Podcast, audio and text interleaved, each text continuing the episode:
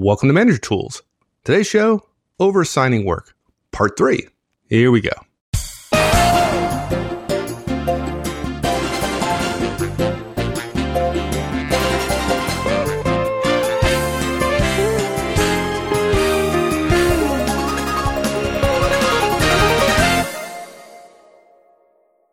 So now, I'm going to say it again. We expect work to get done in addition to all of the existing work. We've already talked, we want to assign more work and we expect them to get it done. We're not to the point yet where we're saying, okay, there's too much here. We're saying there's more than what you had yesterday, but more is not inherently too much. This is not in the show notes for those of you who are premium content subscribers, but let's be clear. If in fact a person believes there's busy, then by definition, more is too much. The effective manager says, no, you can be, quote, too busy or at least busy, and I can give you more. And it's not too much because we don't know what too much is yet because we don't know how good your triage is of the various choices you're making. And we don't know if in fact we asked you to do something in three hours. If we asked you to do it in 15 minutes, maybe you could get 95% of it done and we could be, we could have acceptable quality while saving two hours and 45 minutes. This is the heart of what we're talking about. When new work becomes a possibility, hopefully because you've done some analysis and there's some reasonable value there. The first assumption of an effective manager is that this new work will be added to existing work rather than exchanged for any part of the work someone's already doing. Effective managers don't make work a zero sum game. Rather than assuming that something isn't going to get done, they assume that this new stressor, whatever it is, will lead to efficiencies in existing work. Effective managers see new valuable work as a good thing leading to improvements not only from that new work output, but also in making existing work more efficient. We get the same output we had before in less time and we have more new work delivering more value. And you can't do that with the average busyness thinking that most people have. The two most common defenses to this effective manager thinking are overworkedness, again, busyness, and quality. And folks, we will address both of those things here in the, in the last part of this, this show. Now, look, if you have a bit of a callous streak as a manager, and frankly, folks, if you're a high D or a high C, you probably do have a bit of a callous streak. This step where you ask people to get more done, it, it may sound something like this. Hey, and by the way, we're talking about whether work came from your boss or came from you or came from the direct themselves. It doesn't matter what the source, what the genesis of the work is. All we know now is they have more work to do than they did before. You could say something like, Hey, figure it out, but I still expect everything you already done to still get done. Spend less time on some other stuff that you've been doing for a while. Push yourself and see whether or not you could do stuff in an hour that used to take you, or something in half an hour that used to take you an hour. That doesn't sound too bad. What if you're more uh, more of a humanitarian boss? Are you suggesting that me and you are, are not humanitarian bosses? Oh yeah, okay, you probably are. Uh, it, it, might sound like that. I'm okay, not suggesting it. Just yeah. stating facts. You're stating it as a fact. it, it might sound like this. Hey, I know this isn't easy, but neither is what we're already doing. I think what we've got here is better work. It's a good idea. I think it'll lead to better value in the long run. And sometimes I'm the guy who has to push. I know personally I need a push sometimes to go to the next level in terms of productivity. I believe in you. I know you can figure this thing out. Come to me if you need help. Good luck. Don't you agree both those statements are fair and reasonable? They're different tonally, but yeah, I, I think so. I also thing. think that some folks aren't going to necessarily like the tone of those, even the more really? humanitarian one. Yeah. Oh, okay, okay. I, I respect that. I mean, yeah, but are you saying that they're not going to like the tone of them because they want to protect the busyness? I mean, they, they, they don't want to stress people? Yeah, I, I think it's about. Yeah, I think it's just right. the, the idea of not wanting to make people feel uncomfortable. I, I you know, that's yeah. that's natural for a lot of folks. Yeah, yeah, okay, I agree. But look, you know what? I'll tell you a story here. I recently got two separate emails that were really relevant, I guess, to this. One came to me. It was forwarded from a, a, website. I don't know what the website's called, but it's called Notes from the Universe. I think if you Google that, you'll get to the website. And it said, the reason for all the challenges is so that you can finally learn that none of them are bigger than you. Hmm. Right? That's true. It's been true in my life. Yeah. I, I got an email that was shared to me from a direct to a boss. And it quoted, a, a, a, I think, a recent, but it may not have been a recent Seth Godin blog post. For those of you who don't know, Seth Godin is a, a modern uh, marketing maven and uh, very into new media. Um, not that that's all that important. He has great ideas about marketing and about, uh, particularly in the technology space as well and product spaces as well. If you've ever heard of something called Purple Cow, I think that's uh, Seth Godin's. It is. Um, and, and the blog post said this Who is making you uncomfortable? Who looks you in the eye and says, given your skills, you could do better? Who says to you, you have enough leverage to really make a difference? Who says to you, what would happen if you doubled the amount you donated? Who's the person who says, could you set aside the fear and go faster? Who's the person around you who says, I know you're holding back? It takes love and kindness and confidence to bring the truth to a friend you care about. If you're insulating yourself from these conversations, who benefits? And the direct went on to say to the boss, Thank you for being this person for me. And I would even argue you could extrapolate that and you could say when a customer says to a company, I want product X or product Y, that's the cu- customer saying, I like what you do for me now. And I would like for you to do more because I trust the quality. I trust the pricing. I believe in the value. And so I want you to be the one that delivers more to me. Now, obviously there are some people who say, well, you ought to be doing this for me and so on. But there are people that share the idea of you can stretch yourself and it, it's done with professional love. And I think that's what great managers do. They professionally love their folks enough to say, I believe there's more in you. You may be tired when you get done working for me, but it'll be a good tired, the kind of tired that says, yes, I feel great. I won. Yeah. Well, you know, going back to my story about Louise, I mean, I love Louise not because she made me comfortable, but because she made yeah. me who I am today, or at least partially, by pushing me, by demanding the most from me. Yeah, you you felt uncomfortable but you didn't think her job, you didn't think she went around trying to make you uncomfortable. No. She went around trying to make you productive, and sometimes that meant you were uncomfortable. Yeah. Well, there there are days I thought she wanted to make me uncomfortable. but the but the fact of the matter is that that that's not true. She just, she knew her responsibility as a manager, and she pushed yeah. me. Yeah, and she knew better what I could do than I did. Yeah, and I, I can tell you something, folks. I ran into a good friend of mine recently, Dave Hernandez, who's a fairly senior uh, executive sales manager for a division of Johnson and Johnson. Dave's been doing this for 20, 25 years, just a really classy person. And we talked about Johnson and Johnson and, you know, the fact is the Johnson and Johnsons, the Procter and Gamble's, the Walmarts of the world that have grown and done so over a long period of time. Uh, the SC Johnson company, um, I, you know, the Coca Colas of the world and so on, the ones that have been around a long time, you don't go there to be comfortable. They ask a lot of their people. And you can be family friendly and socially respectable and a good corporate citizen and ask a lot of your people. Don't get confused that those things are antithetical to one another because they're not. Our job is to get the most from our folks, not to satisfy your, our direct's need for a balanced workload. Now, look, this is not a license to enslave your folks. It's not. Managers are responsible for both results and retention. Okay. You've got to retain them. You can, we're not suggesting you just crack the whip and drop work on them indiscriminately. But we at Manager Tools are willing to stand up for the manager who gets more out of his directs that they didn't know they had. And we're willing to stand up for the manager who doesn't accept the status quo because everybody's busy and that's all that can be done. Exactly. Somebody's got to make us better. Okay. So you said earlier, we, we acknowledge that stuff is going to be left on the floor. And we, we use the term delegated to the floor. Some stuff, some work is not going to get done. So what's the, what's the manager's role in helping that along the prioritization process? Okay. So new work comes in. The first thing is try to figure out how to do it. If it's too big, right, and it can't get done, hopefully you can shrink down some of those other things. But if you can't, then what you do is you delegate.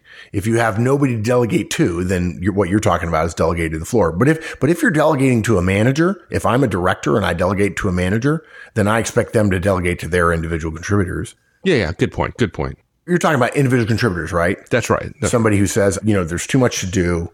It's all hypothetically valuable. What do I, you know, what do I not do? And the fact is, you've got to collaborate a little bit with them. Not, not maybe not the way people think of collaboration. I want to characterize that more precisely in a minute.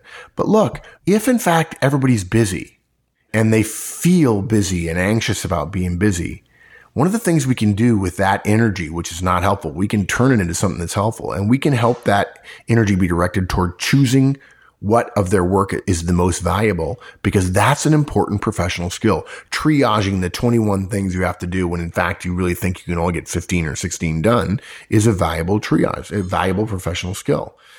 And what you do is you agree to sit down with them after they've done a manager tools productivity review and blast whatever it is they've done. And that is collaboration, folks. You don't have to sit down and do the, the, the productivity review with them. You can expect them to do it because they're the ones that do the work and they're the ones that know the ins and outs of it. Okay. And yes, for those of you who are wondering, there's not a previous cast on the Manager Tools Productivity Review, but there are probably 10 more casts to come out of this one. Uh, as I said before, otherwise, if we put all those ideas in here, it'd be hours and hours and hours, but we will do a cast about the Manager Tools Productivity Review. We've alluded to it with some of the stuff about Drucker and time management, but nevertheless, basically what you ask them to do is list their responsibilities and the time they think they spend on them. And probably what you're going to see is all kinds of opportunity for them to, to achieve efficiencies. I'm talking all kinds, all kinds of efficiencies. We recommend that before you start asking them to delegate work to their team or to their floor if they're an individual contributor, we recommend they they cut the time they spend on various activities. It might sound like this. You spend 2 hours a week on this? I'll tell you what. This week spend 1 hour on that. Only one. Push to get it done in 1 hour. Horstman's corollary to Parkinson's law. No matter how hard it is, get it done in an hour. And if quality doesn't stay perfect, let's talk about the quality after you've spent an hour on it. Just try to compress that work. And then you'll be able to say to them, use that hour you've saved to start on this work that's new, whether it came from them or your boss or from you. And folks, we we suspect here, Mike and I suspect there won't be only one hour to be saved. Five is more like it. Five hours looking at all their work and 10, yes, 10 hours a week is absolutely possible because no probably all probably all their previous managers have never done this kind of compression work, this kind of productivity analysis. Right. Okay. So what if uh, we've done all that and still it all can't be done? What then? Okay. But let's let's be more clear. We don't. We're not just going to throw up our hands and say it can't be done. We say, okay, you can't meet your time stand standards. You can't meet your quality standards. Right. Right. That's exactly. what you're saying. Exactly. Yeah. Okay. Yeah. Then, of course, it's time to agree now, remember, we're not saying that we're going to negotiate with them. We're going to talk to them, but the manager's the one that gets to decide. It's time to agree on what gets dropped if they're an individual contributor, right? Or what gets delegated down to the floor if they're an individual contributor, or if they can't get it all done, what gets delegated to the floor. Uh, I'm sorry, what gets delegated to their team if they're a manager. And, and look, this is the classic juggling koan guidance we've referred to so many times. They don't stop doing things. They don't protect their team. If they're a manager, they delegate. I mean, it's really kind of as simple as that. And if they're an individual contributor, you look at the list and you say, okay, you're not going to do these things. Simple as that. I mean, that's really what you do. And that leads us to our next point, which is when work is not getting done, work that previously was done, there's risk. there's risk. Yeah. Yeah. We've said it a few times. We've joked about it. And every once in a while, people ping me about it and say I'm not being nice. But let's be clear. This is not risk free manager tools. If you want risk free growth and development, please let me know when you find it. Right? No pain, all gain. I don't, I mean, there may be a program like that, but I don't know about it. Yeah. And folks, this is where it's good to be a manager because, you know, you always have the end of the year review to take care of it.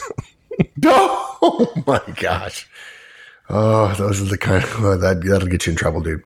So look, whether we're creating the work or not, the basic principle of providing air cover to our directs when we tell them, yeah, I agree. This is the stuff that's least valuable. Don't do that anymore.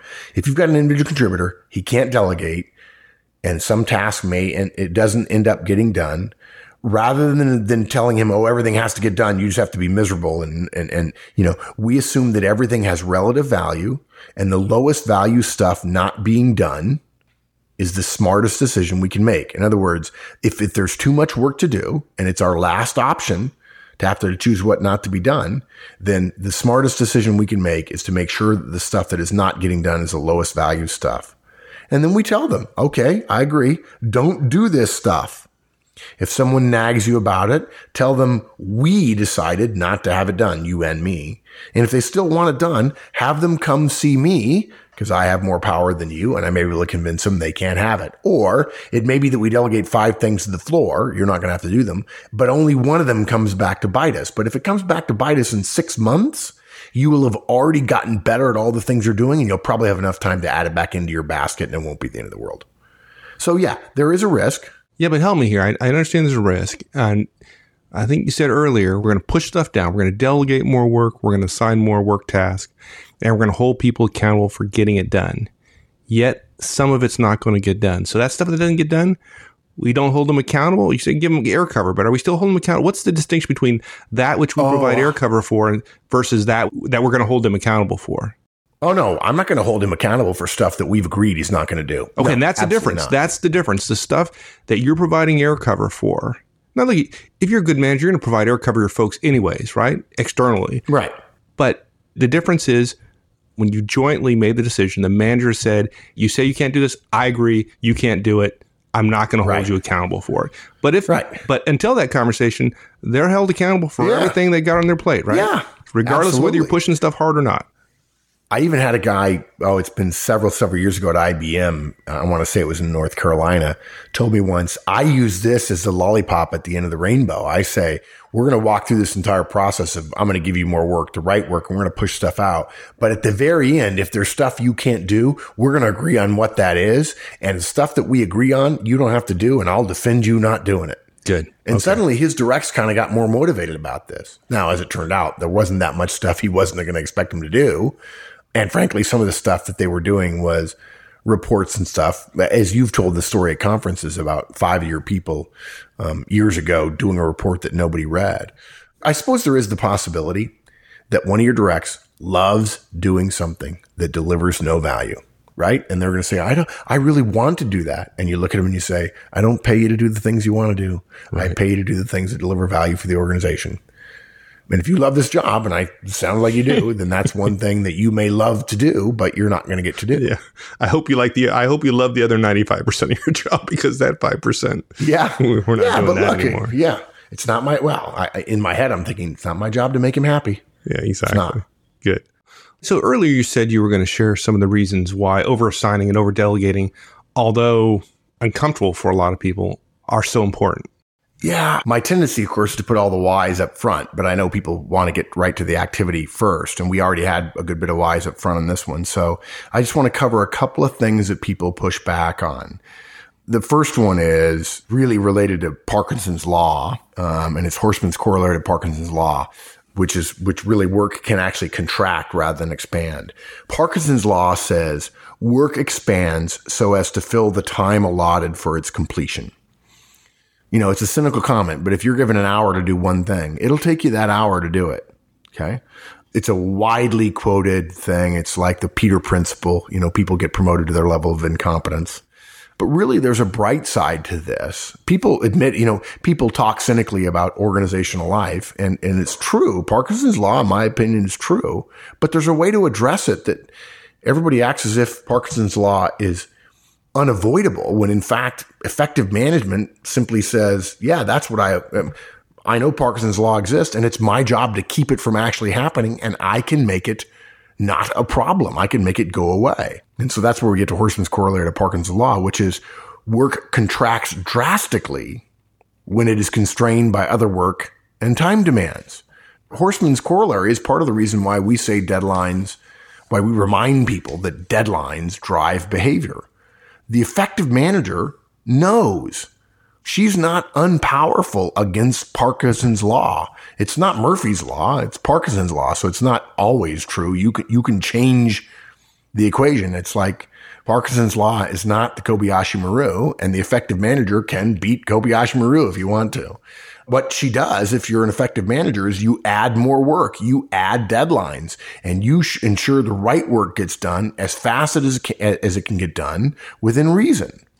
Cynicism is just not something. It's not the milieu of the effective manager. The effective manager says, no, I, I know cynicism is funny sometimes. It's kind of a dark humor, but, but I can address that. I don't want my directs filling up their time with work.